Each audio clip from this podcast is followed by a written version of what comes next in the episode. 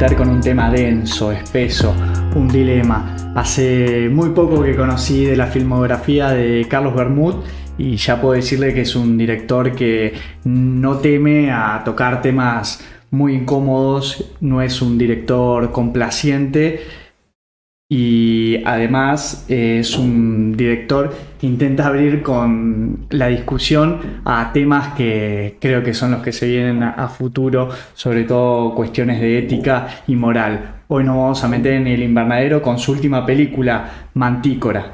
Mi nombre es Jesús Allende. El mío es Alejandro Giribone.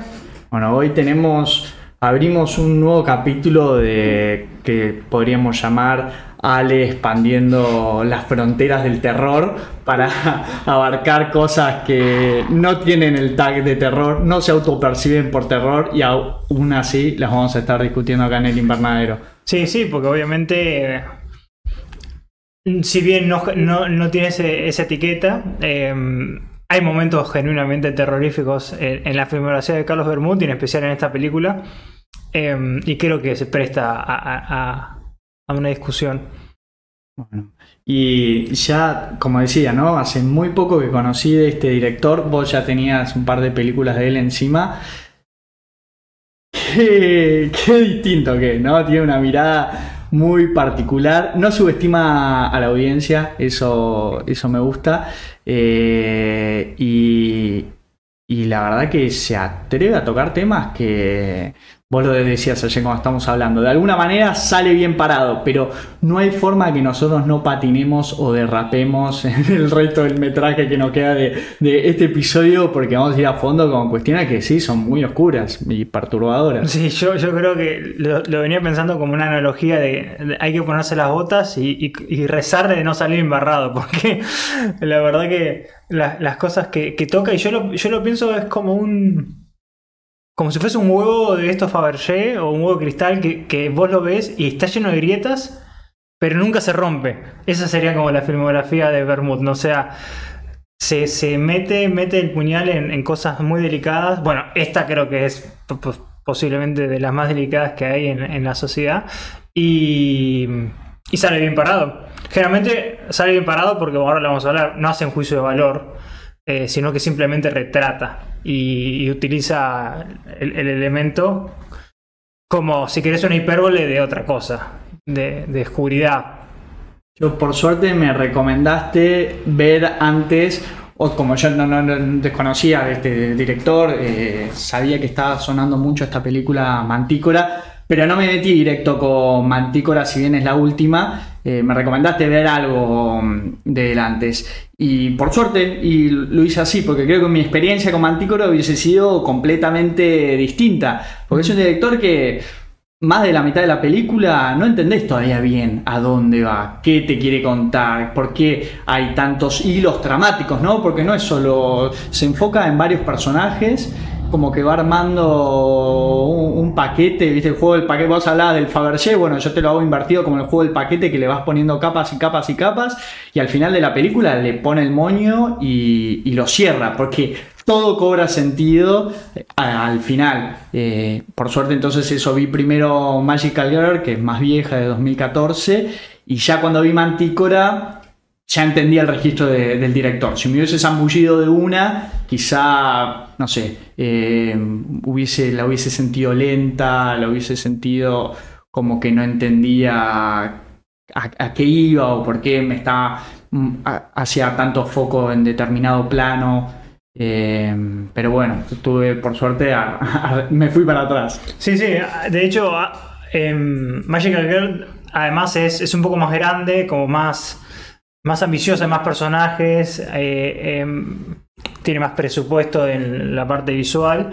Eh, y yo creo que lo que quiso hacer en, Mantícora es, despojar de todo lo que no sea exactamente necesario para eh, la exploración que quiere hacer. Y cuando digo todo es hasta literalmente los escenarios. Vamos, vamos a casi ver una obra de teatro en cierto sentido, porque... Em, Vamos a ver. El eh, Sí, Mantícora, ¿por qué? Porque digo, vas a ver eh, en apartamentos prácticamente vacíos que tienen una, simbología, ¿no? De, de la psiquis de los personajes. Entonces, en realidad te queda una historia de dos personas eh, y es lo más importante. Y, eh, distinto a, a Girl, que sí juega además con varios escenarios, varios personajes, van y vienen, muchas tramas que, como decís, después se terminan entrelazando. Y lo que te pasa con. Yo creo que con las dos es: vos arrancás de Magical Girl y terminás de ver Magical Girl y no parecen la misma película. Es como que Ah, no, sí. no está en el mismo registro. Sí, sí, sí, sí. Además arranca, viste, con esa una escena muy pequeña. Sí, sí. eh, que después hasta el final. Sí, es eh, una bola de nieve. Sabés que por algo, viste, por algo arranca así la película, porque además es una escena muy, muy puntual que, que se te graba. Eh, y aún así, hasta el final no, no, no, no, no, no se vuelve a conectar. No, y bueno, obviamente yo te dije, y yo hice lo mismo, tanto con Magic como con Mantícora. Yo creo que es un director que hay que caer eh, así, Sí, en eh, paracaídas. virgen. hay que caer y Sí, sin saber ver- pristino, no saber de, de no qué saber va. premisas. Yo creo que los, los pósters suelen ser suficientemente atractivos. El de Mantícora es excelente. Y, y- y ver, porque, a ver qué pasa. Yo he visto algunas críticas, por ejemplo, cuando estaba en Sitges, que, que te cuentan el, el- el- o sea, el twist, que ahora lo vamos a hablar. Y es distinto, porque cuando lo ves, hay una escena en el, el final del primer acto que es bisagra y que ahí te recontextualiza la primera, es como el primer bifurcación de la película. Y si ya sabes eso de entrada, capaz inclusive ni siquiera le das la chance porque te parece re- suficientemente repulsivo. Y yo creo que ahí vas a estar perdiendo ante una gran película eh, por, por a lo mejor porque por pensar que va a ser apología o pornografía del dolor, ¿viste? O pornografía de, de- O sea, no es a Serbian Film esta Sí. película. Eh, entonces creo que está bueno así caer de, de la nada y, y sorprenderse. Em, Y ya no vamos a meter con eso, pero es, es como una mirada más amoral, ¿entendés? Como No, es- que es te completamente presenta a los amoral. personajes y vos de ahí eh, te invita a la reflexión, ¿no? Como que te deja, bueno, a ver qué, qué está sucediendo, qué me pasa a mí con esto que, que estoy viendo, qué postura tomo, ¿no? Si tomo más esa postu- postura más de lo que es eh, socialmente asquearse ante esas actitudes, el de la comprensión, el de contextualizar todo, ver qué, lo, que está pasando y acá de vuelta, acá es donde vamos a derrapar porque nos vamos a meter de lleno en una película muy oscura. Vos cuando hablabas de teatro, lo- se me viene a la cabeza teatro tragedia griega, eh, le vi muchas cosas de, de Yorgos Lántimos eh, a sus películas. Pero yo creo que es más oscuro él, ¿no? Como que él eh, está. Es más retorcida la cabeza de, de, de Yorgos para plantear sus tramas. La de. La de Bermud, de vuelta, la veo más de. No, no, no digo de generar. eh, no tiene esa postura, ¿no? Como generar escándalo y que sea. Sino de polemizar, pero la polémica para hablar los temas, ¿no? Como decir, esto, esto sucede, la- la- esto es parte de la humanidad, Sí, saquémoslo a flote y, y tengamos esta discusión eh, madura con temas que, que son muy oscuros, que no, no- no- que eh, en vez de reprimirlo y meterlo debajo del, caso- eh, del cajón, como decir que no existen, eh, vamos, vamos a hablar de esto. Sí, de- hecho, para mí, eh, y esto creo que lo ha dicho inclusive él, lo que hace, él, él agarra un tema tabú, probablemente de los más tabús que, tabúes que hay, eh, y, y lo que dice es, no hablar de esto, a ver, ya empezamos a patinar.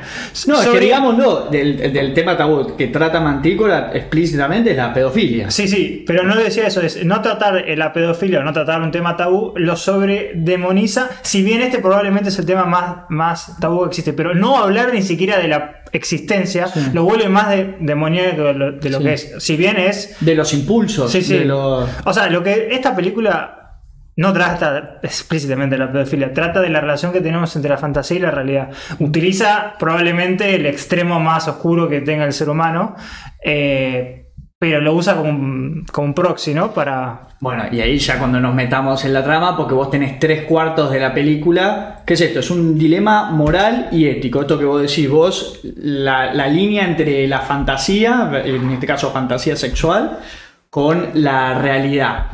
Ya en el último tramo ya nos metemos más en el tema de la realidad, nos chocamos. Hay un, un crimen, hay un delito. Sí. Eh, pero todo, toda la primera parte, casi hasta el final, es esto, es un dilema, es, eh, es algo que es, es polémico, que puede generar mucho rechazo social, pero no hay un delito en sí. No, no, y, a mí lo que me gusta muchísimo es que de cierta, de cierta manera lo que, lo que genera eh, Carlos Bermud con, con, Nacho Sánchez, que es Julián, el protagonista. Que eh, magistral. Eh, excelente. A mí, a mí me gusta mucho lo que yo lo he visto en varias películas que se llama actuación de ojos, ¿no? Este, este muchacho actúa con los ojos. Los ojos te, te, te aterran y te dan mucho, mucha empatía. Y creo que la película también juega con es con una mirada muy cansada, muy como saturada. Y, la, película juega mucho contra, con nuestra, no sé si existe el término, pero nuestra paciencia moral. O sea, ¿qué tanto estamos dispuestos de. de. de seguir con. O sea, de acompañar. Porque la película hace que empaticemos con la persona y no con la condición de la persona.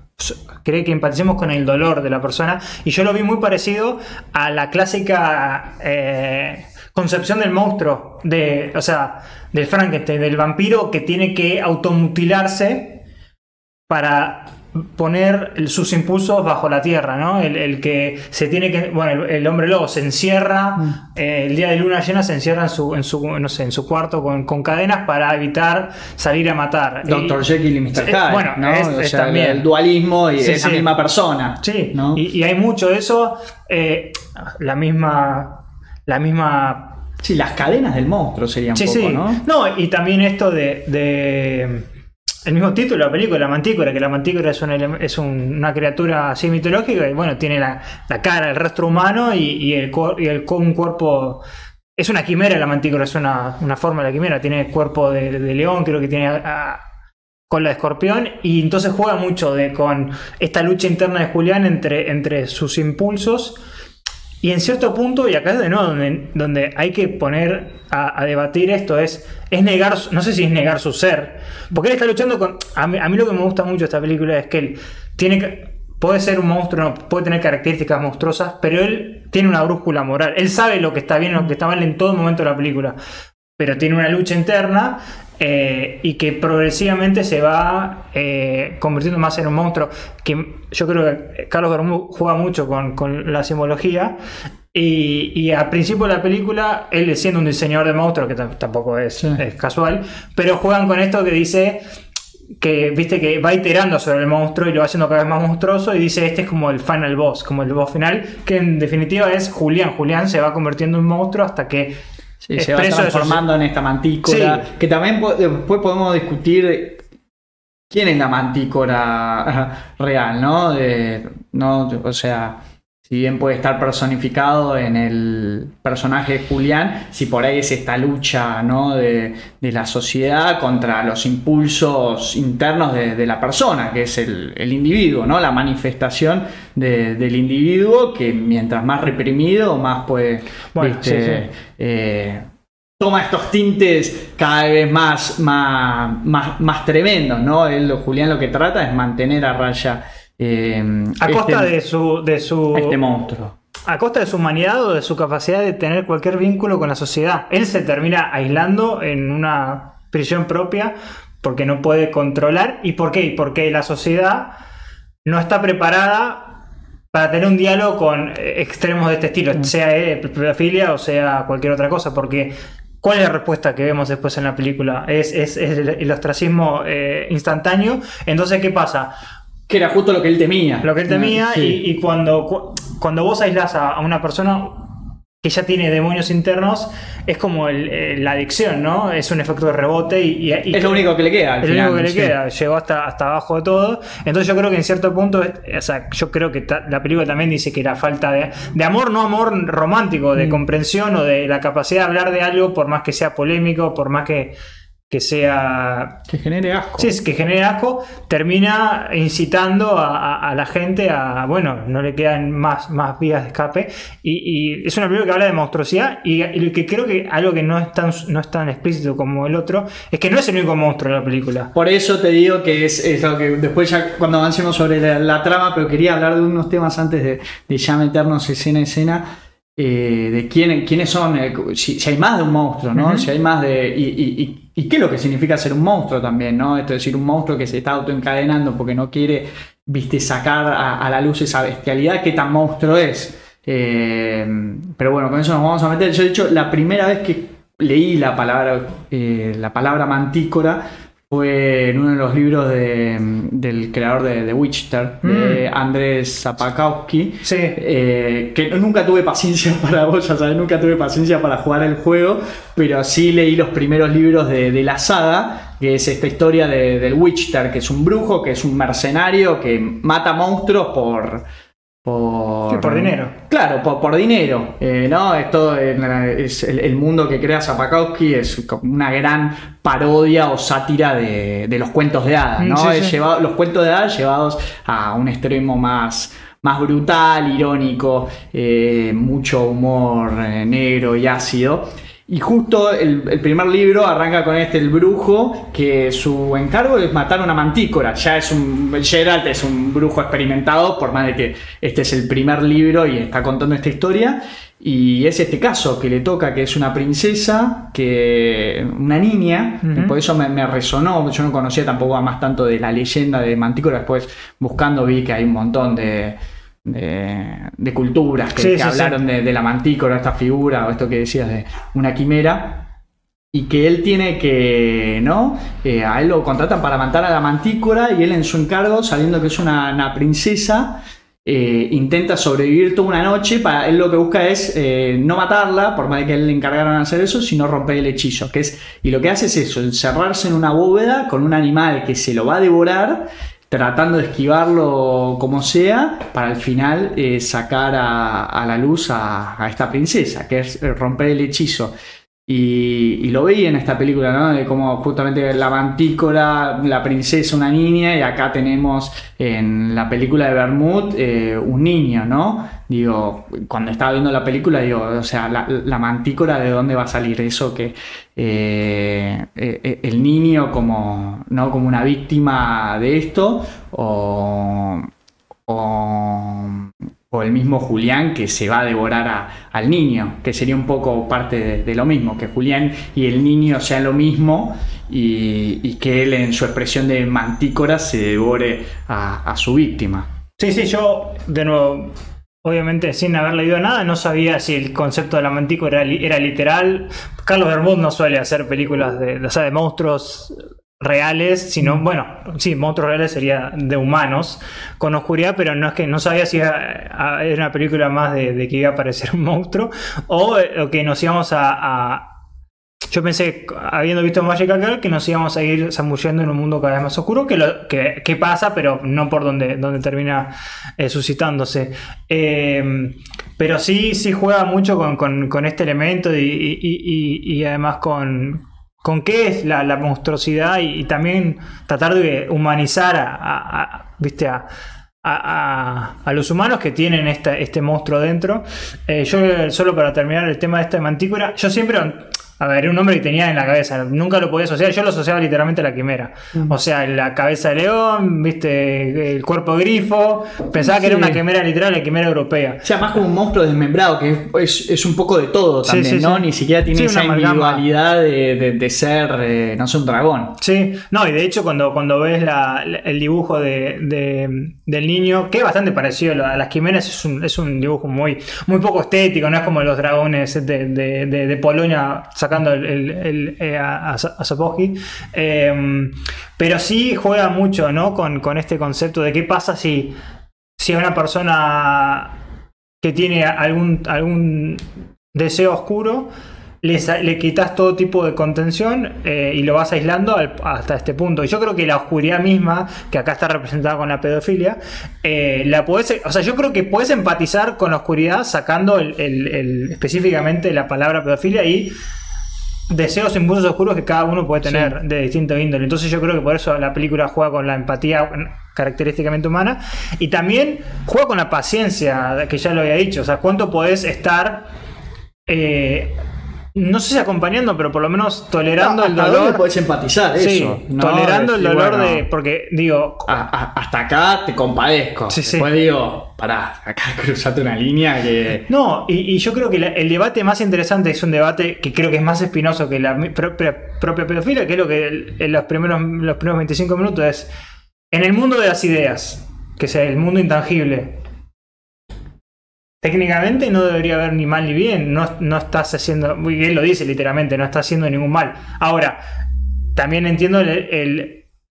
el, eh, efecto cadena, eh, causa-consecuencia, que eso puede después tra- trasladarse al mundo real.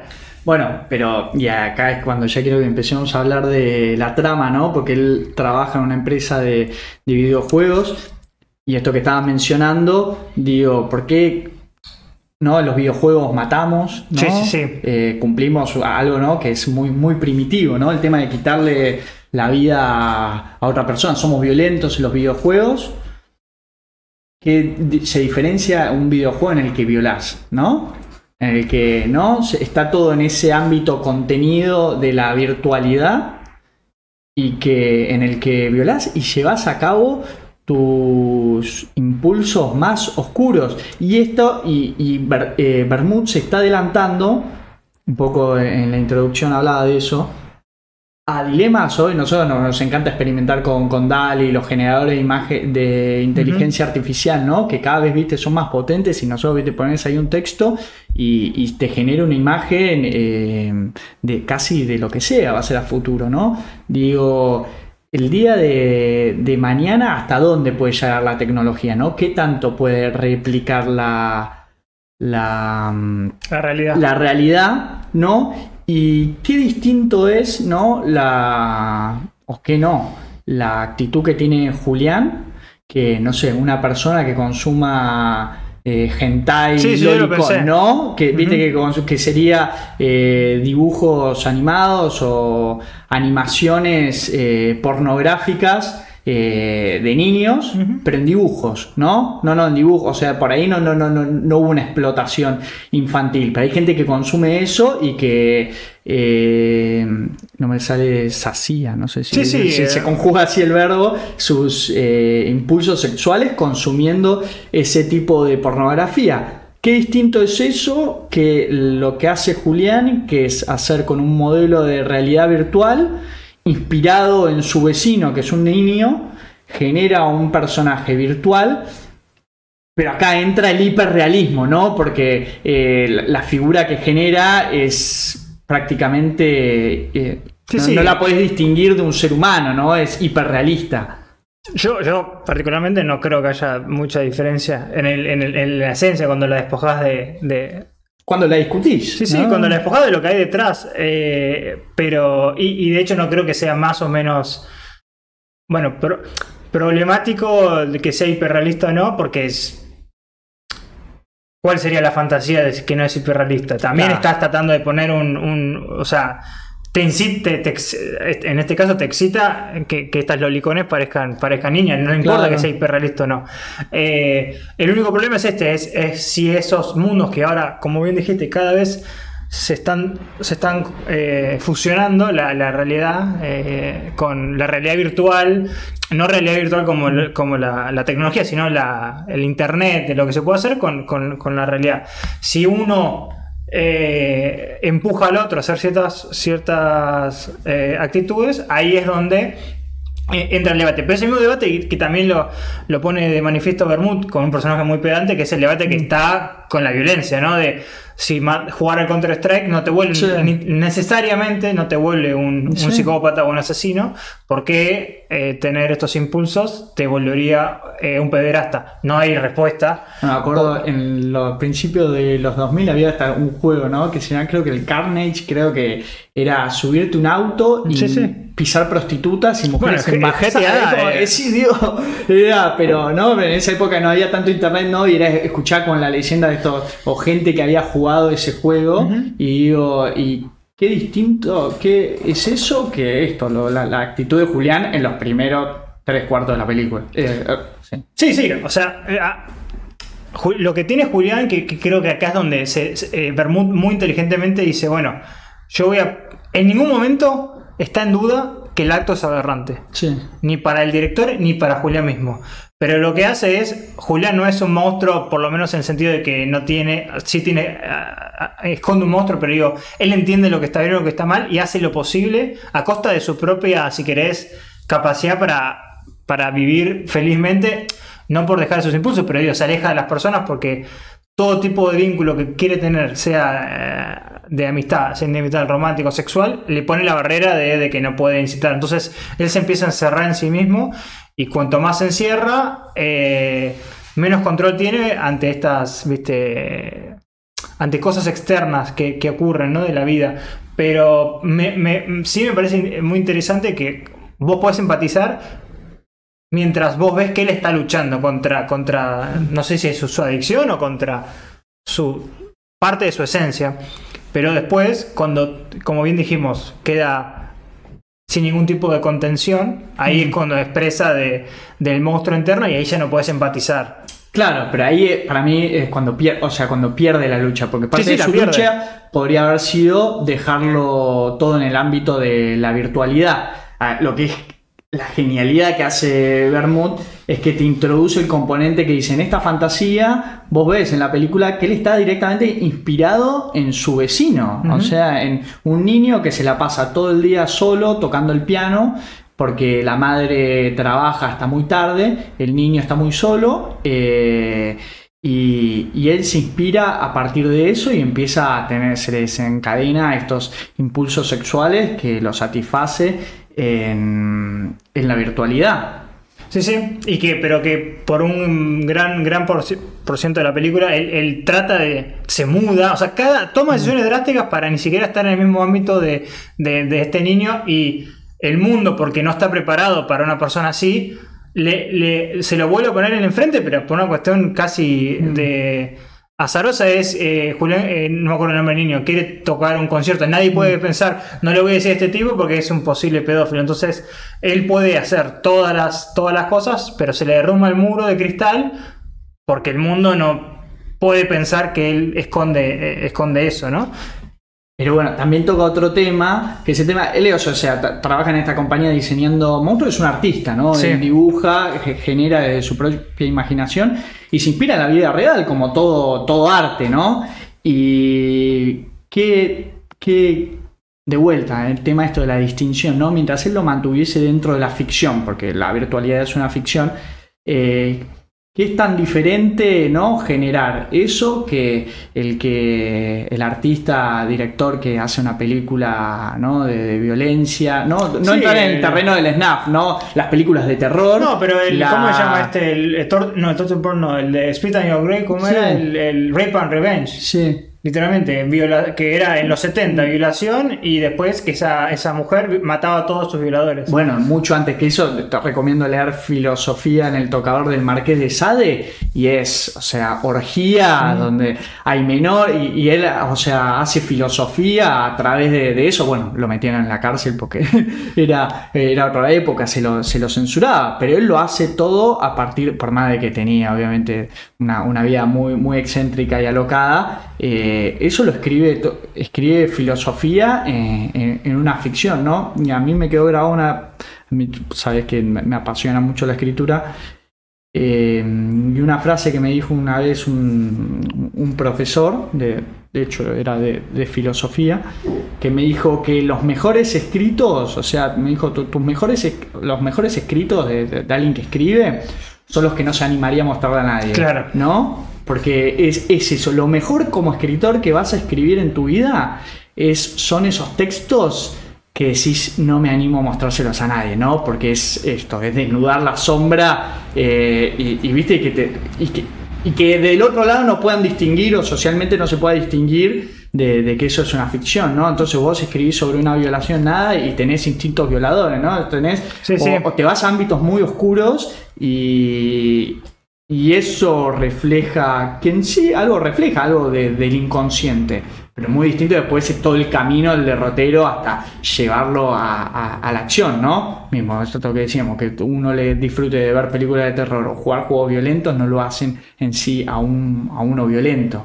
No, y además, eh, que creo que acá en general, no tanto con esta película, pero digo que sí me parece que, que hoy en día se, se confunde, es que una película toca un tema o muestra un tema, no quiere decir que, lo- que haga apología de ese tema, porque puede estar eh, haciéndolo como crítica, puede estar.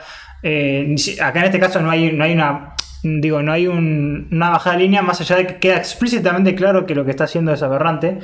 Pero, de nuevo, lo que muchas veces pasa, o inclusive con otras cosas como cuando empezás a hablar con, no sé, la gente que, que tiene canales de YouTube y que no puede decir algunas palabras porque YouTube no le gusta, te empezás a censurar y empezás a omitir cosas del mundo que, que Por existen eso en dije el que vamos a derrapar y eso, en la cultura de la cancelación, ¿no? Sí. Uno empezás a tocar estos temas y ya o te etiquetan o Sí. te dicen eh, cuando al revés, ¿no? Hablar los temas es parte de una sociedad y una Sí, sí, sí. ciudadanía madura, ¿no? No. Por hablar. Eh, entonces, eso, eso sí me parece que, que Carlos Bermúdez, de nuevo, agarra un tema que yo creo que si vos, imagínate que este lo, escribe él, ¿no? Y creo que, que- es un guion preciso como, como un reloj suizo.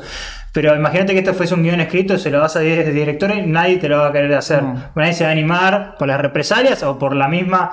Tenés que, tenés que tener, eh, viste, ojo de águila para que esto no se desbarranque. O caer en, en ser complaciente, Sí, de sí. esto que estábamos hablando, de, de decir, no, estoy condenando, Sí.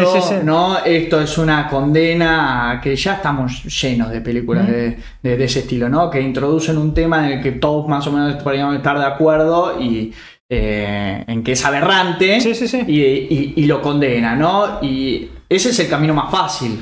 No, y lo que hace, lo que hace muy bien la película, si querés más en la parte más de tensión eh, o, o más tangencialmente a, a lo que a nosotros nos, nos interesa, eh, es que hay. Lo que, lo que más nervioso te pone en la película es que hay un, hay un velo de, de, de, ¿viste? de posibilidad, o sea, de que hay una inminencia que lo peor que puede pasar va a pasar. Desde, de que- desde el corte de, de este. Una tragedia griega. Sí, sí, entonces vos ya estás diciendo en qué momento va a pasar lo que yo ya presumo que va a pasar. Y, y- y lo que hace Carlos Bermud como, como un casi un torturador psicológico es. No, va a pasar.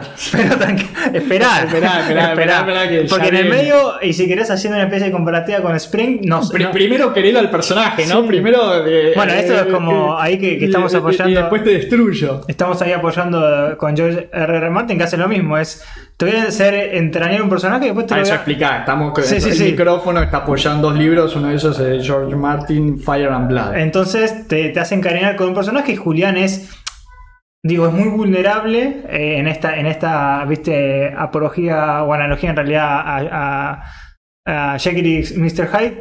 Su parte vul- vulnerable es muy vulnerable, además es, es- es- es también hasta frágil eh, físicamente y bueno, y el monstruo que llega adentro es, es todo lo contrario, porque también, y quiero que después hablemos un poquito, tiene algunas cosas manipuladoras el monstruo que tiene adentro, no solo con el, con el, con el niño, que ahí hay una disparidad de casi, Mm. no sé, de, de experiencia de conciencia, pero también con Diana, que ahora, ahora le vamos a hablar, que es un personaje Y que no- empecemos, si te parece, a arrancar, hablemos de, de la trama. Ya así nos metemos Sí. con de qué trata Mantícora. Bueno, en el Mantícora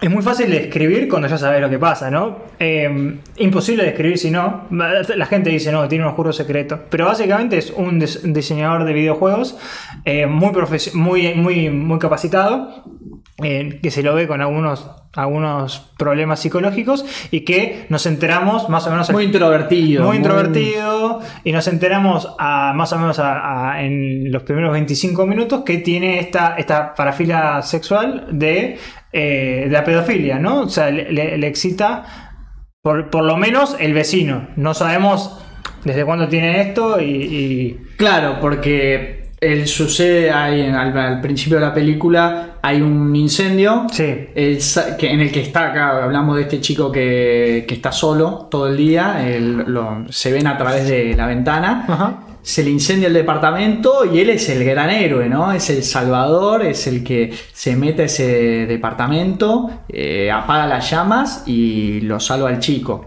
Después va al médico y a partir de ahí empieza a tener ataques de pánico. Y uno piensa que no, que es el trauma este de haber pasado por una experiencia de vida o muerte.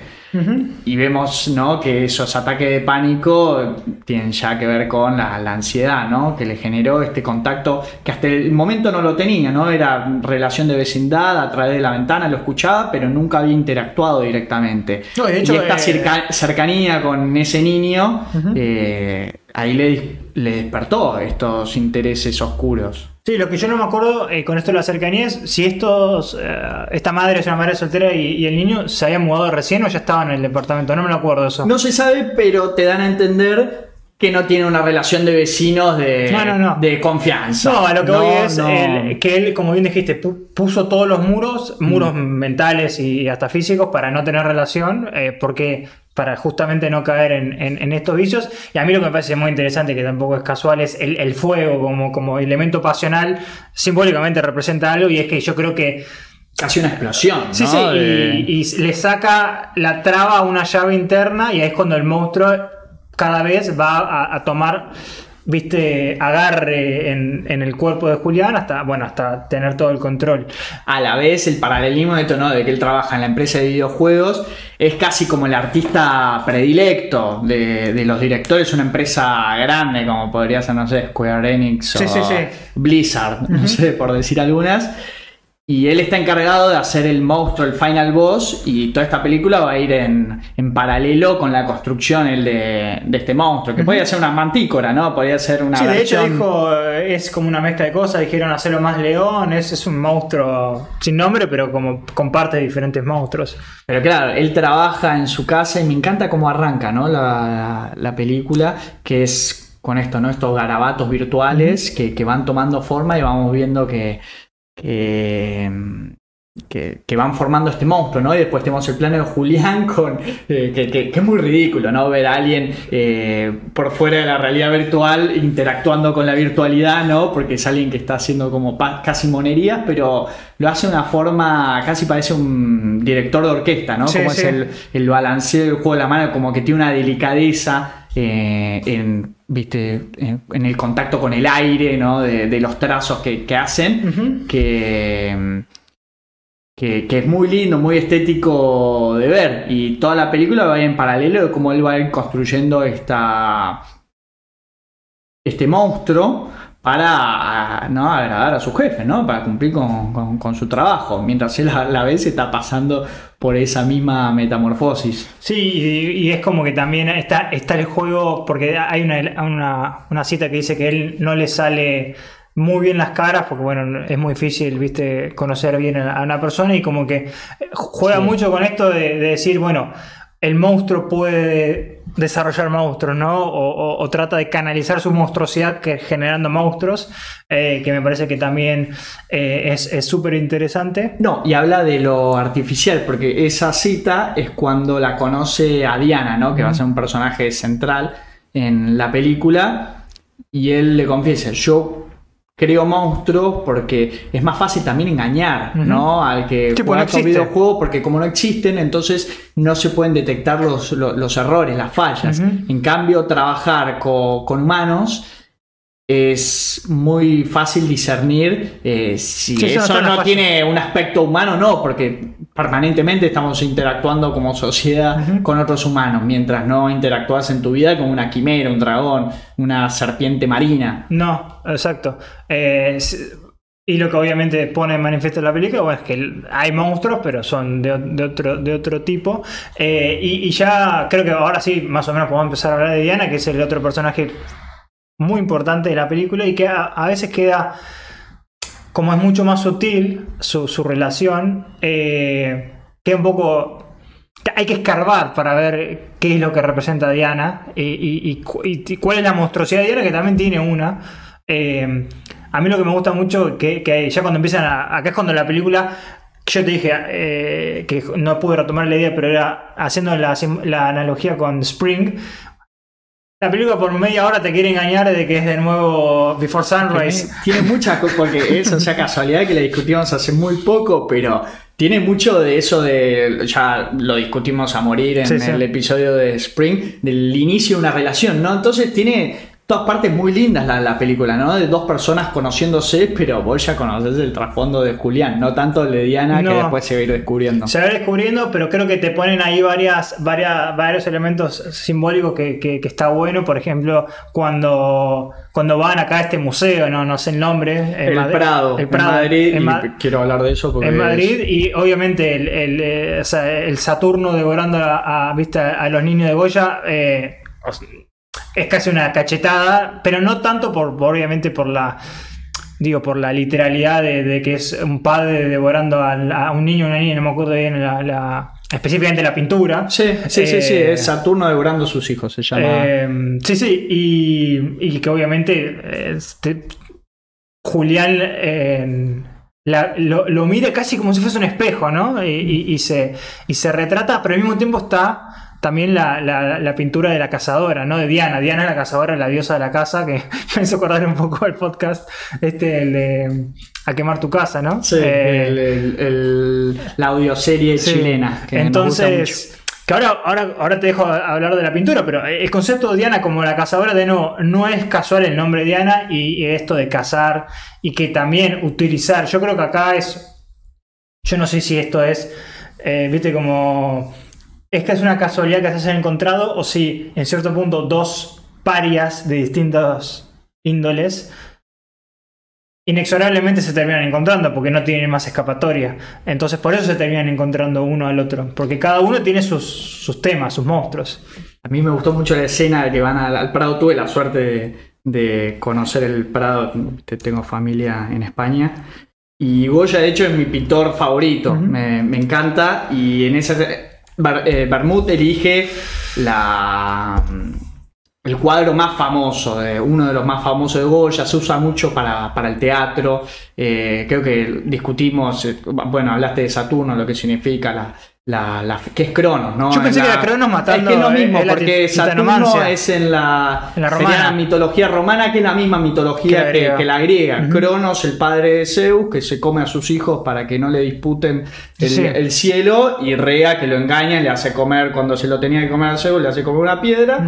Y bueno, ahí arranca la rebelión de Zeus para liberar a sus hermanos comidos por Cronos, que es el- la revelación contra la autoridad. Pero bueno, él elige, eh, van a este cuarto del Prado, que es el de las pinturas, Pinturas negras, de, sí, sí. de Goya, que es, es fascinante y les recomiendo a todos que, que busquen sobre las pinturas, que tiene unas muy buenas. eh, va por la, la más popular, ¿no? Pero tiene otra que es El sueño de la razón genera monstruos, ¿no? Que es un, como una especie de, de erudito, un pensador, ¿no? Que está recostado sobre el escritorio como fatigado Sí. y de él salen como vampiros, Pero no aparece esa, ¿no? No aparece Ah, en la película, pero pero está en, en- está sala. ¿no? Y que se usa mucho, es, es un cuadro que tomó mucho la lo que es la lo que fue la escuela de filosofía crítica de Frankfurt, ¿no? que después de la Segunda Guerra Mundial tenía un enfoque como muy socialista para criticar todo lo que fue eh, el iluminismo, ¿no? Mm. El, sueño de la razón genera monstruos, ¿no? O sea, la razón llevó a Sí, la, bomba la atómica, bomba atómica. ¿no? Eh, El imperialismo, todo el. la razón reduce todo a polvo. Reducir toda la razón sería como reducir todo a, polvo, ¿no? Que uno puede estar de acuerdo o, a favor, pero tiene que ver, o sea, no, es aleatorio que Bermud toma eh, a Goya para, hablar, ¿no? De la monstruosidad. Después también tiene otro muy bueno que ya estamos en el, este es el podcast de los aquelarres, porque se llama el aquelarre, que está muy bueno, ¿no? Que es un cabrío con eh, negro rodeado como de, de ninfas. Eh, pero bueno, que ya hablamos de brujas a morir. Sí, sí, así sí, que este- lo, esta temporada viene lo muy- voy a dejar descansar. Pero que es muy interesante meterse con, con Goya para, para mirarle la cara a estos monstruos, ¿no? Porque Goya, o sea, saca eso, ¿no? Los monstruos eh, internos, ¿no? Porque Sí, en sí. este El sueño de la razón es un hombre que los monstruos salen de, desde adentro, ¿no? Y de hecho, ya con esto, este elemento de Saturno que venía desde antes, obviamente no captás la, la, referencia hasta, hasta después de pensar la película, porque apenas se conoce con Diana, que se conoce acá en esta, en esta fiesta del trabajo, y acá de donde lo ves a, Julián que está muy incómodo, porque de nuevo él, él no se siente parte de este mundo que sería la sociedad, porque tiene que esconder a su monstruo, y, y yo creo que cada interacción que tiene con, con la gente son peligros es como que la cadena le, empieza ¿viste? A, a, traquetear. Entonces, bueno, pero en esa parte sobre el fondo de no sé si era la pantalla LED está Saturno, está el planeta Saturno. Entonces ya empezó a ah, jugar con, ya empezó a jugar con este concepto. Eh, a mí la, pintura en sí me encanta, pero yo siempre cuando la vi la pensé como, como Cronos, que bueno, es Cronos directamente, como, como Diana de ser Artemisa, en, una romana, otra griega. Eh, pero es muy importante que, Diana es la diosa de la casa y la casa la puedes, la puedes asociar con el control y viene por ahí el monstruo de, Diana como personaje. Es un personaje que hasta donde yo puedo entender no encuentra su, no sé si su utilidad, pero su, su ser, a menos que ella no tenga el control o no sea validada por su no sé, por, por lo que le puede prestar a la otra persona. Es una personaje muy también muy insegura de sí misma. Y este Saturno, que aparece ahí, no, no, me he dado cuenta, pero ahora sí me acuerdo de una parte que hay en un fondo del espacio, eh, que si lo tomamos con el arquetipo del dios, vendría a ser también el deber ser, ¿no? Cómo tiene que uno comportarse eh, en sociedad, que es todo lo contrario que Julián. Entonces necesita escaparse de eso, todas estas situaciones sociales lo que le hacen es aumentar llevarlos a picos de, ansiedad que desencadena en ataques de pánico en los que no puede respirar, en los que piensa que se va a morir. Y eso es lo que a mí me, parece también muy, muy rico porque es porque él tiene ataques de pánico necesariamente porque tiene algún, eh, alguna crisis freudiana de que él entiende que lo que él siente está mal. Porque si él fuese un monstruo, como hemos visto, no sé, no sé, Henry retrata un asesino que básicamente se hizo un asesino por toda la película, irreversible, cuando no tienen una brújula moral, él hubiese utilizado toda, toda mm, herramienta posible para llevar a cabo sus impulsos o sus deseos. Entonces, que él tenga, o que se le haya impuesto, obviamente, porque vive en una sociedad, se le haya impuesto que esto está mal, que está mal, objetivamente está mal, es lo que le genera este ataque de pánico. Que a mí lo que está bueno el ataque de pánico es, es casi es espontáneo, no lo puede controlar como tampoco puede controlar esos impulsos, o sea, es como es es como una especie de válvula de escape y que no puedo más con esta vida, no puedo, no puedo seguir luchando contra, contra el ser y el deber. Es que más que freudiano, yo me estoy empezando a estudiar bastante la teoría de Carl Jung, que les mentiría si les digo que entiendo algo todavía, pero empecé a poco, por lo menos con el, que es el puntapié de su teoría, que es eh, el hombre y los símbolos. Y Jung, para simplificarlo lo mejor que puedo y dentro de mi entendimiento, que en el psicoanálisis él habla mucho de la sombra, y yo esta la vi una película eh, jungiana, de lo mismo como es eh, Matt God, que creo que hice también esa metáfora. Acá habla mucho de la sombra. Jung lo que decía es que todos los hombres se creen más buenos de lo que son y, o tienen una imaginación de, bondad que no se corresponde porque todos, todos tenemos vos, yo y la Madre Teresa eh, o la santa más santa de, lo que sea, todos tienen una sombra, ¿no?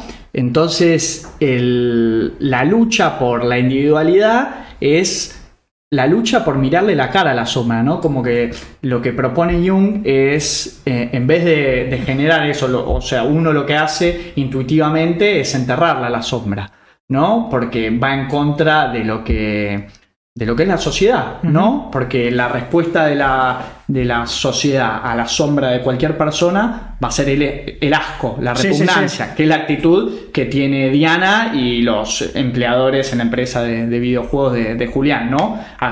actúan como actuaría la, sociedad en la, realidad, ¿no? Rechazar esa, esa actitud.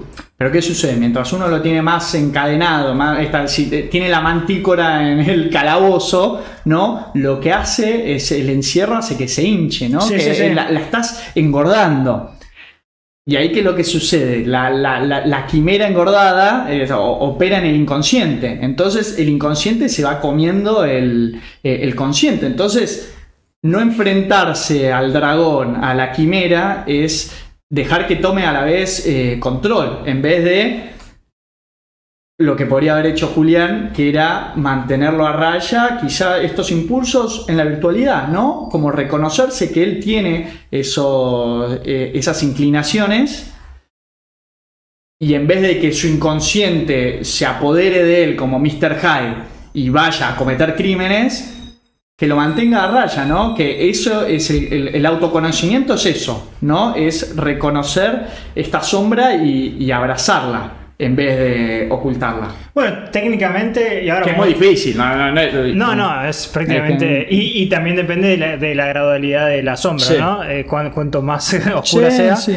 Eh, pero yo creo que Julián lo venía haciendo relativamente bien. Podemos Mm. pensar que es debatible si, si inclusive el mundo de las ideas es, es separado al mundo real, pero lo venía haciendo bien hasta que de nuevo la, la sociedad le, le- le- le puso el foco ¿no? en, esa, en ese mundo de, de la de las ideas que dijo. eh, tenemos, viste, copias de los, de los discos duros. Claro, porque se descubre, Se descubre lo- el- el secreto. En vez de que él lo saque a la luz, se, se lo Que descubre. es, de nuevo, como dijiste, lo peor que, que le puede pasar. Y acá también donde creo que se juega un poco con, con también hace un comentario Carlos de de cómo reaccionan primero las empresas, después la sociedad, de, de- de primero es una desvinculación casi deshumanizante instantánea, o sea, le, le- le hablan, no le dirigen la palabra a algunos, como si Hay una invasión a su privacidad, porque él hasta ese momento era todo en esto, en el, en el, Sí. en el ámbito de las ideas. Y, y después como, que a mí me parece interesante como lectura es, lo que hace la empresa? Dice, no, vamos a tratar esto con el mayor de las, viste, de la, de la- no, es prudencia, no, es- no usan la palabra, pero como no vamos a escalar esto, que también te plantea, a ver, si, si realmente la empresa hubiese pensado que Julián es peligroso, no entiendo por qué no lo denuncian, entonces también juegan ahí con... Con, con esta sociedad de las apariencias. ¿Qué hace la empresa? Te saco, pero ni siquiera te denuncio a la policía. O sea, si la empresa piensa que, que es un pederasta Sí. en potencia, Porque no les importa No les eso, Lo, que les, lo que le importa es cuidar la imagen, Cuidar la ¿no? imagen. que se mantenga como esta empresa pristina, eh, ¿no? inmaculada, Sí. eh, donde todos sus empleados son duendes, arcángeles, ¿no? Eh, santos, Sí. que, que no es la realidad. Y quiero remarcar esto, que la sombra es parte de todos. ¿no? Sí. Eso es lo que... ah, la discusión que hay que dar. A mí me gusta eso porque algo que. A ver, esta es la parte más sutil que tiene, que tiene la película, pero juega un poco con esta. que creo que pasa hoy en día más que nada, esta competencia de virtuosismo, de que, eh, que más que nada en redes sociales nadie puede tener una falla. A la primera falla ya estás eliminado de esta sociedad, sea esa falla cual, cual mínima como, no sé, pusiste un tweet hace 50 Claro, años. es que lo que pensás hace 10 años es lo mismo que Sí. pensás ahora, como si uno no pu- pudiese ir madurando o cambiando de, de parecer con, con el correr de los años. Obviamente está puesta en la, en la hipérbole, en la, en la- obviamente en, en una situación pedófila que creo que sí sería lo, Sí. lo- lo que habría que hacer de, de- de sacarlo, pero la empresa podría ponerle ponerle asistencia psicológica o, desvincularlo momentáneamente porque de nuevo lo que quiere hacer es sacar, sacárselo encima. Pero de vuelta, mirá si en vez de eso a él le hubiesen descubierto eh, hentai lolicón, Sí, sí. ¿no? Es como que decís, bueno, y hay que también eh, ver cu- cuál es ese impulso, ¿no?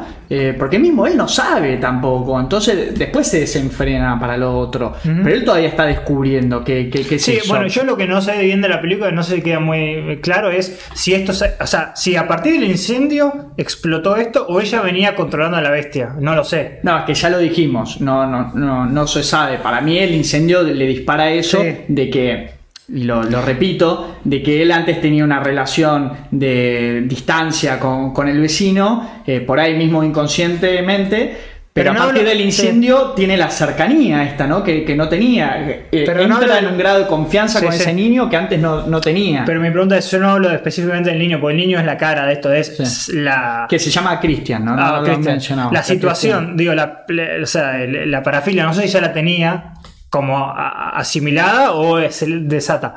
En ese momento con el niño. Porque también hay, un, hay una semillita que te plantean ahí con una relación con el padre que no sabes bien. Sí.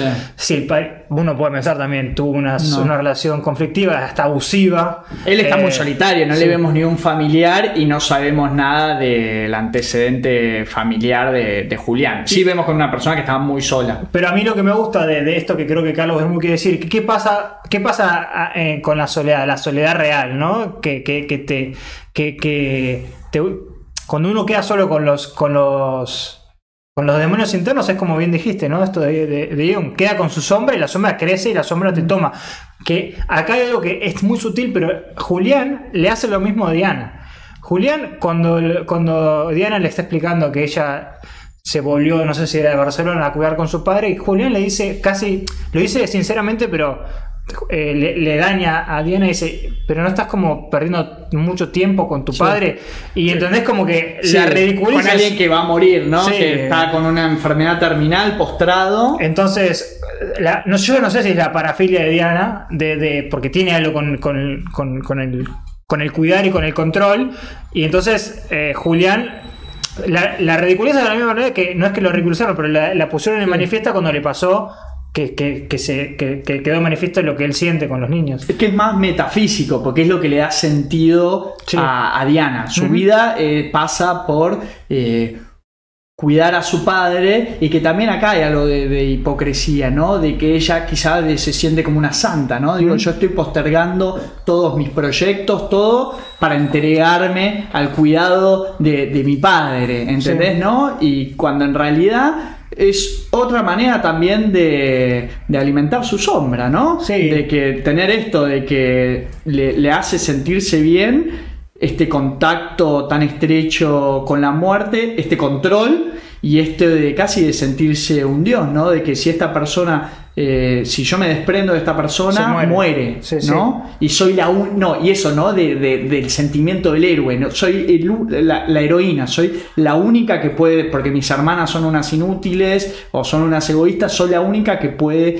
eh, hacer esto. Sí, y yo creo que también hay algo que no, no sé cómo ponerlo, si hay una palabra, pero hay, hay como una, hay un cierto ti- tipo de persona que disfruta de la miseria. Porque, ¿qué pasa? ¿Cuándo vuelve Diana a, a- a- si querés saltamos al final y volvemos, pero Diana vuelve a la, a la película a relacionarse con la miseria de, de- de cuál es el desenlace de Julián.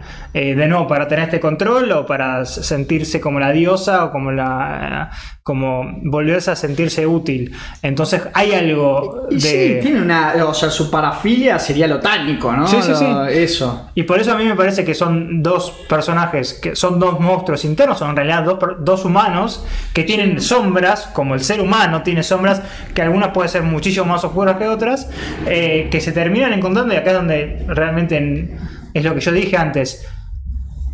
Si la sociedad no, no, no, no está pensada para cualquier cosa que no es estadísticamente lo normal, es como que los empujas a juntarse. Entonces yo no sé si qué tan azaroso fue su, encuentro. Es como el... Bueno, ahí hay algo, ¿no? De que. ¿No? Hubo una atracción sobre. Por ahí en entendimiento. Y ellos se llevan. ¿Viste? Yo creo que igual se- ellos se enamoran de la idea de enamorarse. O sea, ellos ellos no están viendo su verdadero ser, están viendo como pantomimas. Claro, de el ellos tema mismos. que ambos. eh, la tenemos. A, hablemos un poco del personaje de Diana. Que ya viene como es una relación más de amor libre, ¿no? Como de desapego. Julián nunca tuvo una. Una relación seria. Al revés es lo mismo, ¿no? Porque ella tuvo muchas relaciones, pero todas así hasta superficiales, ¿no? No, no, viste. Porque no, los puede controlar, eh, según, eh, viste que había como mucho, mucho conflicto con este hombre que no tengo el nombre, pero este Sí. novio o esta... Claro, pero era medio eh, po- poliamor, sí, ¿no? sí. Como que no, no, no hay, no hay un apego justamente porque ella no puede abrirle la puerta de su casa a, a esta realidad, ¿no? De que ella tiene que estar junto a su padre po- postrado en una cama, mientras que Julián nunca tiene una relación porque mientras más te acercas a una persona tiene miedo de que le vaya viendo esa sombra, ¿no? De que le vaya, bueno, pero a vos te gusta esto, te gusta Junji Ito, o sea, te gusta este artista japonés que decapita personas Sí, sí, y sí. que muestra, o te gusta, te gusta diseñar estos niños desnudos, es como que eh, sos un pedófilo y por ahí si mientras se quede todo dentro del ámbito de, de la imaginación es parte de la, de la condición humana. Eh, entonces, tenemos estos dos, que, dos personajes que se convierten de alguna manera en pareja, pero que vienen de este punto de partida de, aislamiento, ¿no? De que no quiero tener contacto con nadie cercano para que, que, vea mi interior, que es un poco lo que nos pasa siempre a todo o a cada uno que empieza una relación, ¿no? Mostrarse aún en las cosas que a uno le gusta, ¿no? que le apasionan, que no, no, tienen ningún tipo de sesgo moral. Eh, también son muy difíciles compartir con, alguien con el que uno todavía no tiene confianza por el miedo a que lo ridiculicen. Sí, sí, sí, está muy vulnerable cuando, haces eso. Y, algo, si querés, ya para, para, cerrar este, por lo menos este punto de la relación, que no lo tocamos, pero creo que es importante y que en realidad para mí es una, es, una bifurcación, es algo muy importante de la película, es que Diana físicamente se parece a un niño. Es importante. Sí, sí, es eh, verdad. Y está, y está, elegida por eso, el casting. No, no entonces, entonces eh, la pregunta es. Julián, consciente o inconscientemente, está utilizando eso como, como si querés un, viste, un, proxy, un, proxy eh, un surrogate, no me sale, no sé cómo es. Sí, sí, sí, una, alternativa. O, o sea, que trata de trasladar a Christian a, a Diana, o ella, él dice, bueno, el mundo me dice que yo tengo que tener una relación así. Entonces él dice, bueno, voy a tratar de tenerla. Y, la, y es como que a, los trompazos mm. la tiene y viste que, él trata, bueno, cuando, quieren intimar, él pone todo de sí y no sé, yo no sé si, por ejemplo, cuando, cuando muere el padre de Diana, si eso hubiese le hubiese agarrado un ataque de pánico de nuevo o no, porque algo que me parece muy interesante en esa escena particular, que él, él es casi un animal en escena, no sé si te lo acordás, cuando la vez que intiman, cuando están en, este, en la casa de él, él como que está gimiendo, pero casi guturalmente. Eh, y arranca ¿no? medio como estoqueándola de las sombras, ¿no? Medio depredador. Es muy depredador. Y bueno, y ahí también es cuando se, se van interrumpiendo estos, eh, e, estas cosas y, de nuevo es como que, bueno, vuelvo a foja cero y tengo que tratar de, de, tratar de reconstruir esto, que me, como que esta es, mi, esta es mi ancla a la sociedad. Es lo único que me queda. Pero a la vez, y no sé si recordás que también Julián intenta postergar lo más posible la intimidad, ¿no? Porque vienen de esta salida de que van primero al Prado, después se van de, de tapeo de caña, ¿viste? Como se dice ahí en Madrid van a, van a tomar y terminan en. Y terminan en un boliche. Y cuando se despiden después de, una, después de estar, no sé, por lo menos 12 horas juntos, que, decís, bueno, ahí ya, ya hay un momento donde ya hay una confianza, ¿no? ¿Viste? Y, se dan este saludo que es como muy incómodo, ¿no? Como que por ahí lo más natural era que se dieran un beso, claramente tenían atracción los dos. Eh, y hay como que él, bueno, casi como seamos amigos, ¿no? Como que no, le sentí esa, ese impulso sexual. Eh, que sí tienen esta, cuando finalmente intima con ella, que arranca con esta actitud medio acechadora, ¿no? Eh, ella además estando de espaldas, que tranquilamente Después creo que cuando, ya sobre el final, cuando lo deja Julián en la cama, el plano es muy parecido, ¿no? Del niño como eh, de espaldas eh, en la cama que recién ahora se, me está ocurriendo. En el momento viendo la película no me he dado cuenta. Sí, es que en realidad lo que le pasa a Julián, más allá de que tenga esta parafilia, es que la, la ausencia de esta parafilia es, impotencia. Entonces, porque uno podría pensar que él puede mecánicamente tener la relación sexual sin sentir placer, pero él está incapacitado. Lo vemos tratando. Y, y acá es donde también en cierto punto la ciudad y la sociedad se lo come a él, a Julián, porque él él siempre, él va, va a un bar y dice, tengo este impulso, bueno, voy a un bar y me voy a levantar a una, mujer y esto es lo que me dice, lo que tengo que hacer. Y no puedo hacerlo, entonces es como cada vez tiene, choca y choca y choca y choca. Entonces, bueno, esto lo, lo, que lo va carcomiendo, es como un, como un cuentagota. Eh, pero para mí lo más importante eh, que ya podemos empezar, y que creo que es lo más terrorífico de toda la película, es cuando ya el monstruo está desatado en el sentido de que, eh, y también acá casi por por la sarosidad de la vida, que es algo que ni siquiera Julián puede controlar, que querían hacer un como un coso de marketing en la empresa, entonces estaban buscando, viste, como el, el, backstage de, las creaciones y, buscaron en los discos duros de, la propia empresa, porque él, él crea estas creaciones con, con un software. Con un software de la empresa. Y ahí es cuando encuentran. A ver, técnicamente encuentran una recreación hiperrealista de un niño. Que nunca te la muestran. Nunca te la muestran. y que no ahí- es necesario. Porque No, es, es que yo creo que eh, juega- sabe muy bien qué mostrar y que no. Esto pasa también en, en Magical, Dra- en Magical eh, Girl. Eh, a menos que hayan encontrado algo mucho más explícito, yo no sé, ¿entendés? La reacción que tiene la empresa, yo no sé si eso ya fue, era lo suficientemente como cho- choqueante para decir, bueno, este tipo es esto, es un, es un Sí, es un pedófilo. A menos que después tenía como versión 1, 2, 3, 4 y siga poniendo cada vez más oscuro en ese mundo de las ideas. Pero bueno, le- lo, lo quitan de, de la empresa, lo despiden, queda sin... ¿Qué le queda? Le queda a Diana. Va a ver a Diana, que, que ya la está ignorando y ahí ya... Sí. A- acá te queda 5% de empatía te queda. Pero, o sea, lo ves en el bajo más bajo y vos sabés que desde ahí solo puede irse al vista del inframundo. Y que es cuando es así, es cuando lo sacan de, de la sociedad, ¿no? Lo quitan de la sociedad, le ponen esta etiqueta de, de pedófilo, por más que él todavía no, no había manifestado nada en, en los hechos concretos. O sea, eh, pedófilo podría ser, no era pederasta, sería. Esa es la distinción, ¿no es? Es que, o sea. Es una distinción. Uno, uno es como el. Atrac- la atracción sexual y la otra es literalmente Claro, el pero lo que no. O sea.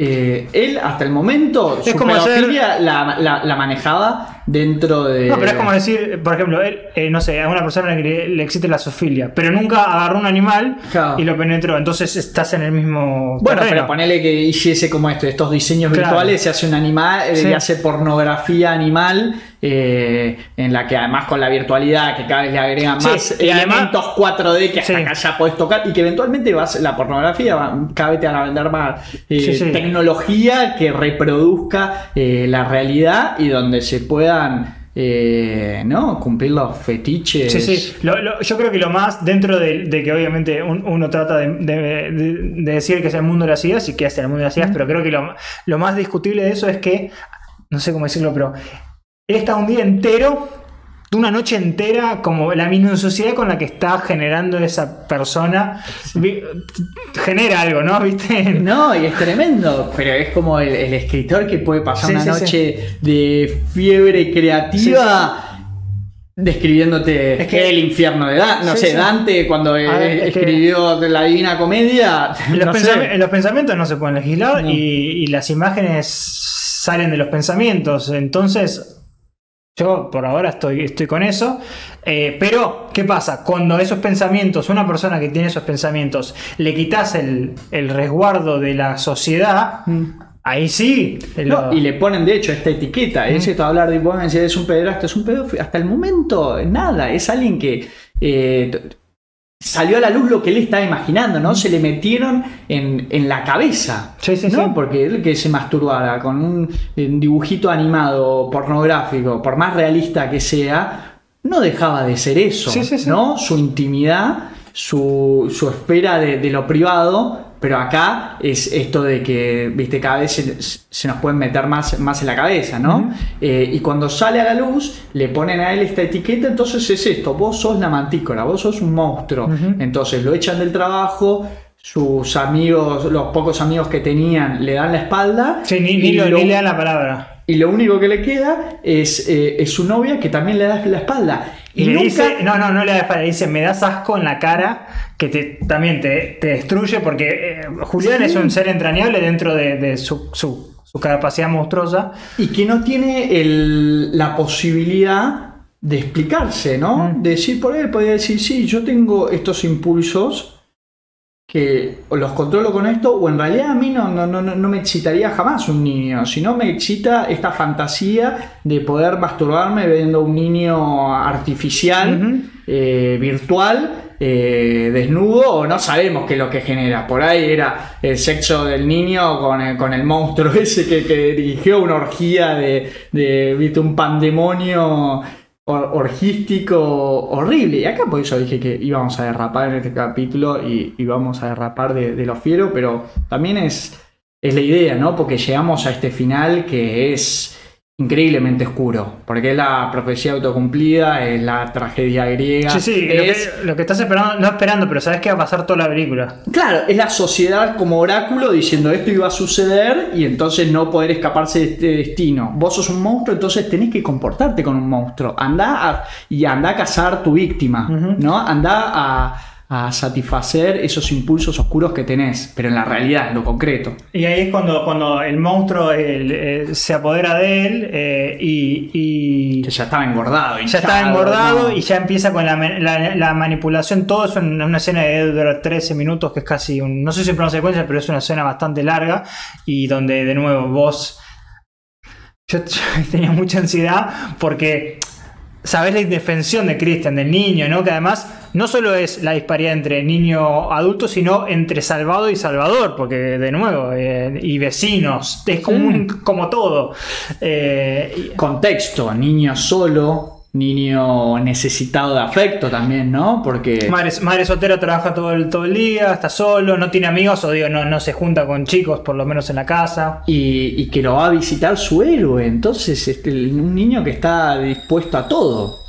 ¿No? Entonces le, le abre la casa, él, él va con la excusa que ya la madre le había dicho que, que, que Cristian quería tocarlo en concierto, o sea, en el piano para Agradecerle. Para, para agradecerle a Julián y él, y él, y él, él dice las clásicas, ¿no? Bueno, sé que vine antes, mamá no estaba, pero si querés puedes, puedes abrirme. Le hace todas las artimañas, viste, que suelen hacerle eh, a los niños y acá es cuando ya empezamos a, a todo, toda esta, esta reyerta psicológica de, de- de- el col- la palabra colacao ya me, me hace mal. ¿Qué palabra? La colacao, que es la chocolatada, ¿viste? Ah, que es, sí, sí, una squeak. Una squeak. eh, Eh, Pep, viste, censurar la marca. eh, no, yo no sé si la marca le habrá, habrá hecho juicio porque lo, lo ponen como, viste, el- el- la herramienta para, para, para dormirlo, ¿no? Para, Hace la Jeffrey Dahmer, ¿no? Sí, le, sí. le ponen un somnífero. Le la ponen la bebida. misma, la misma pastilla que le habían recomendado, le habían recetado para, la, para poder dormir, por los ansiolíticos, que obviamente te, te, te dopa.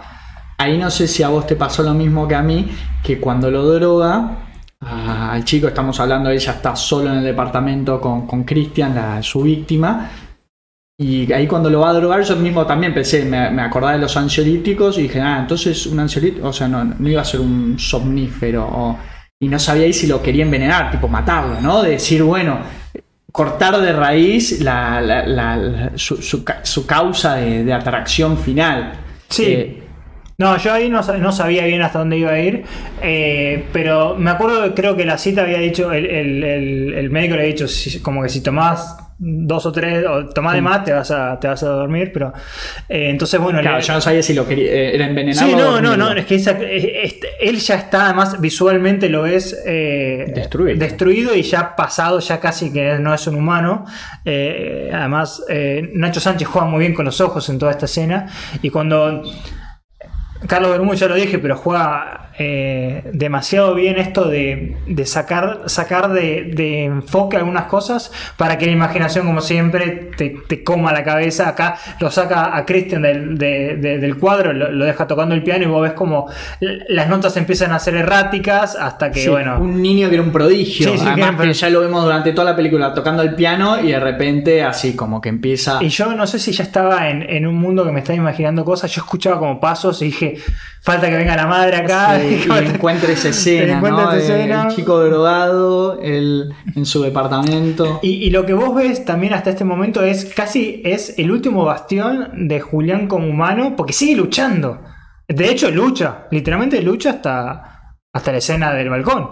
Sí. Porque a- en- cuando lo, lo termina llevando a, a Julián, eh, perdón, a Cristian, lo lleva a la cama, lo, lo- deja así como arropado, y ahí mira la mantícora, ¿no? Que mira a este dibujo que había hecho, que había hecho Cristian de supuestamente de Julián, eh, y ve su monstruosidad en, no sé, en carne propia, ¿no? O como un espejo.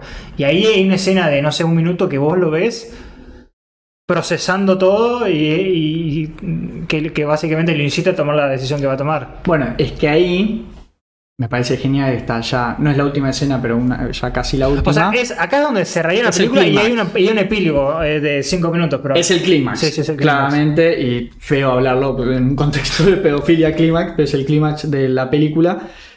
Y acá, cuando él lo apoya sobre la cama, yo veo que se le abren varios umbrales que él puede cruzar. Sí, Julián entiende que solo tiene dos, ¿no? O terminar de convertirse en el monstruo y violarlo a, a Christian, que está indefenso, o matar al monstruo.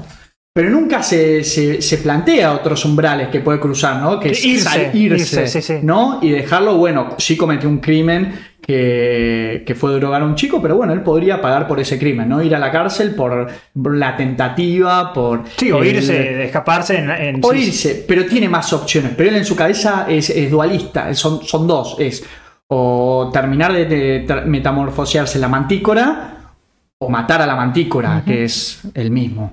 ¿no? Eh, y bueno, y elige el, el camino este de, de salirse de- de- del suicidio, ¿no? De, Sí.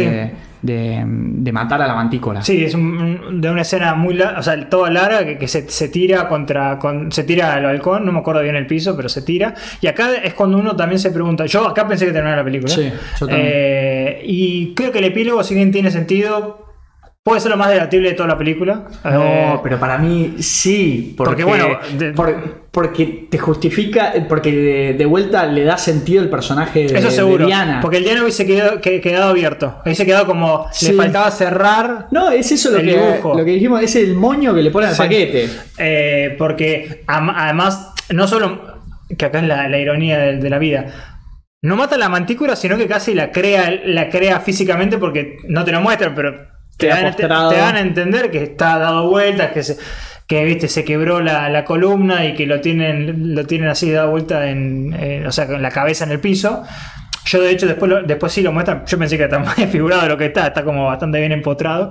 Pero bueno, dicen que se quebró la columna, la, la columna que probablemente no pueda volver a sentir, no sé si del torso para abajo o todo el cuerpo.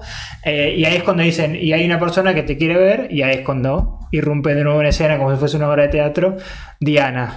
Y qué genio que es Bermud mostrándote el todo por una parte del todo. Porque tiene esos manejos de plano que me encantó un Magical Girl como arranca en ese aula. O sea, es un aula, pero en realidad tenemos un plano que tenemos a profesor y alumno y uno. Y ya está. Y no es, es casi hasta contraintuitivo, ¿no? Si yo fuese director y veo el- un guion o escribo un guion que arranca en un aula, bueno, le diría al productor: necesito 25 chicos, necesito Claro. tantos pupitres. No, él te pone en un recuadro eh, dos personajes interactuando y algunas voces en off de, de chicos y ya está, uno como espectador termina de completar, de entender Sí, sí, que sí. eso es, es una clase y esa cercanía también te da un poco de, de asfixia. Y acá, en este último, anteúltimo plano, sería, a- anteúltima escena, eh, seamos técnicamente concretos, después nos escuchan nuestros amigos de séptima estación y no, no, nos matan, eh, que, que tienen mucho más conocimiento técnico de cine que tenemos nosotros. Pero cuando está en el hospital, es la cámara está enfocando En el el espejo, espejo, sí, en el sí. suelo, Ajá. ¿no? Y vemos a la doctora, primero una enfermera que se retira con, que se da cuenta que él está despierto, y después esta médica que le cuenta que, que sobrevivió. Y a Julián no lo vemos, pero ya no necesitamos más para entender el contexto de que sobrevivió, de que está postrado, de y juega con eso decir, vos decís, está mejor de lo que creí. Pero en esa escena, que todavía no lo vemos, decimos que está eh, como el personaje de, Olga en, en Suspiria, ¿no? Por ahí todo retorcido, todo. ¿Cómo quedó? También juega con el mismo morbo del espectador. Querés ver eh, cuál es el Sí, sí, resultado sí, de la haberse tirado por el octavo piso. Sí, la mantícora se, se- se manifestó en, en el mundo real. Y, y bueno, y, y la escena, sí, la escena final, que, que acá es cuando cierra todo, que es casi una escena, podría ser, por lo menos incita a la comparación con, con Misery, ¿no? Porque te queda Diana que queda cuidando de, de Julián así ya empotrado en la en su casa, no sé dónde, no me acuerdo dónde era, ya, ya fuera del hospital.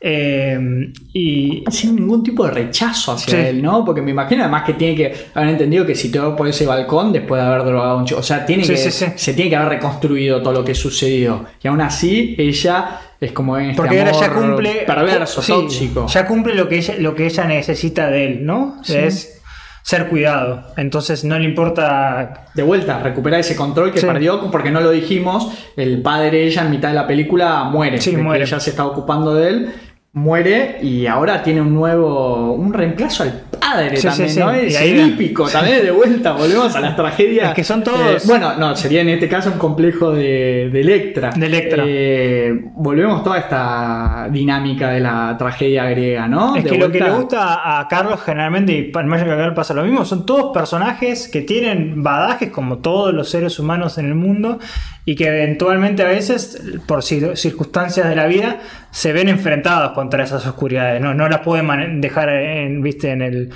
En, no sé, en el baúl.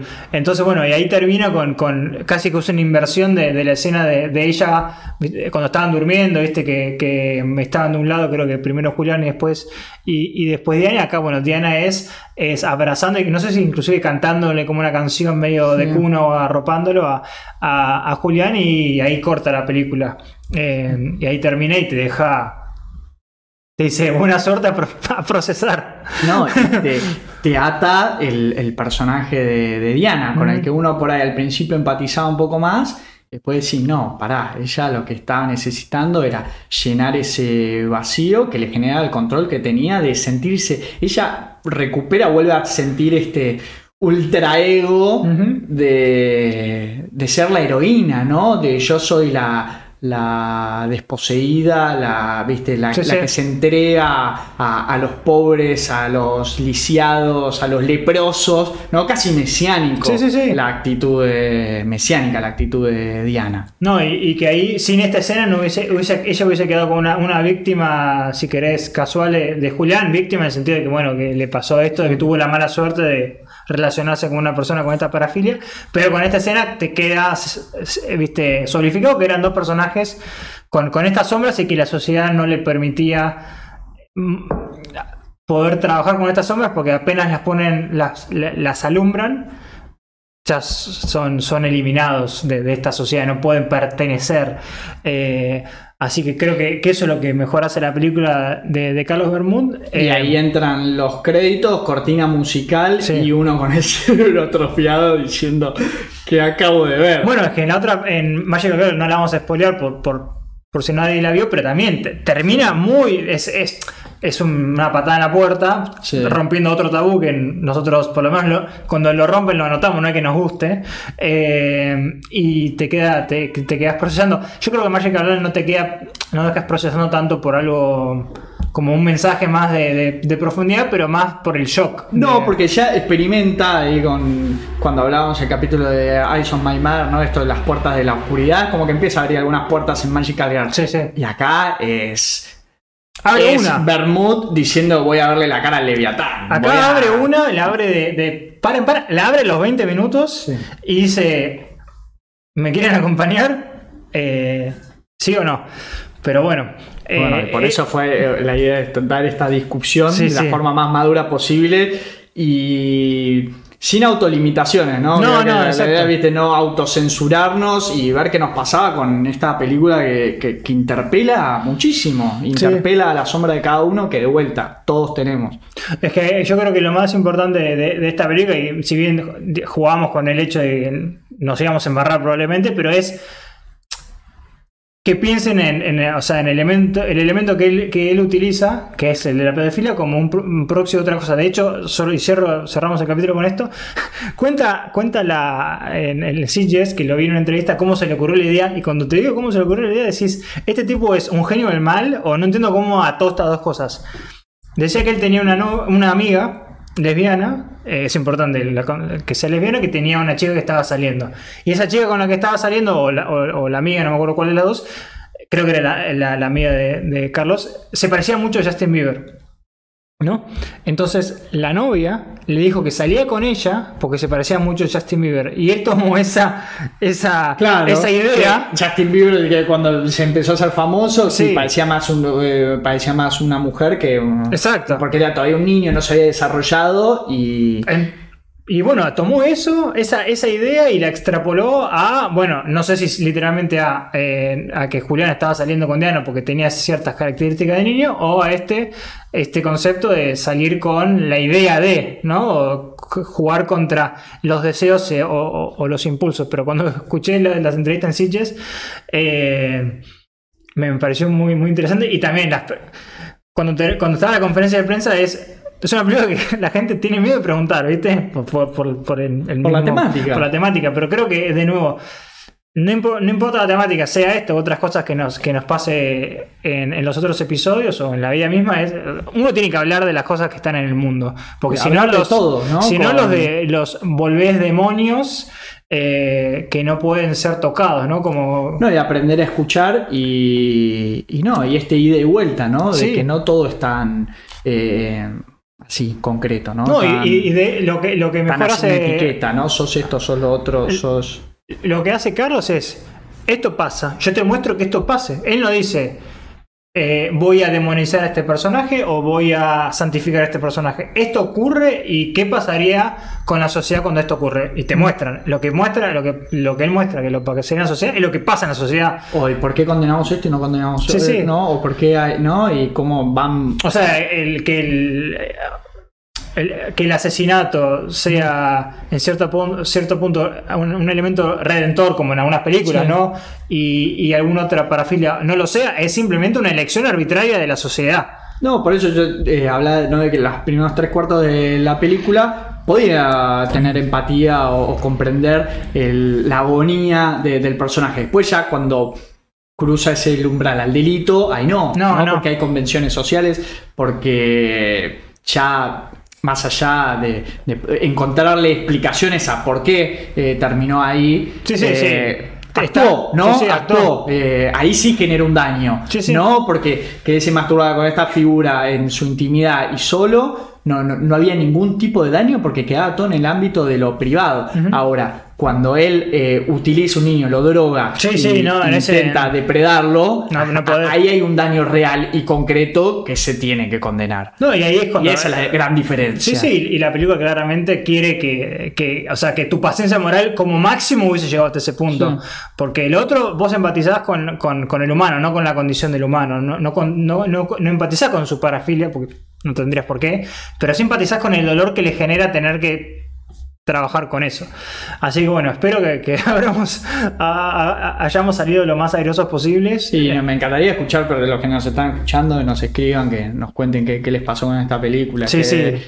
qué- qué les, qué les movió, ¿no? O en qué les hizo pensar, Sí. sobre todo. Sí, yo creo que es, es lo más importante que tiene esta película, que, que te, que, te, que te haga pensar y que, y que trates de, de sacar ese elemento y lo, y lo extrapoles a lo que sea que vos sentís, tu- tu- tus propios deseos oscuros o, o los de alguno que conoces. Eso fue Mantícora de Carlos Bermud, una película que nos llevó casi hora y media poder destriparla a fondo, pero era, Era la necesario. idea. Eh, como dijimos, iba a ser un tema denso, una- un episodio muy pesado este, como decimos acá en Argentina, fue remar en dulce de leche, ¿no? Exacto. En una materia de lo más espesa con la idea de reflexionar. Así que Ale, ¿nos recordás nuestras redes? Sí, nos pueden encontrar en Instagram como Invernadero Horror y obviamente en Spotify como el Invernadero Horror Podcast.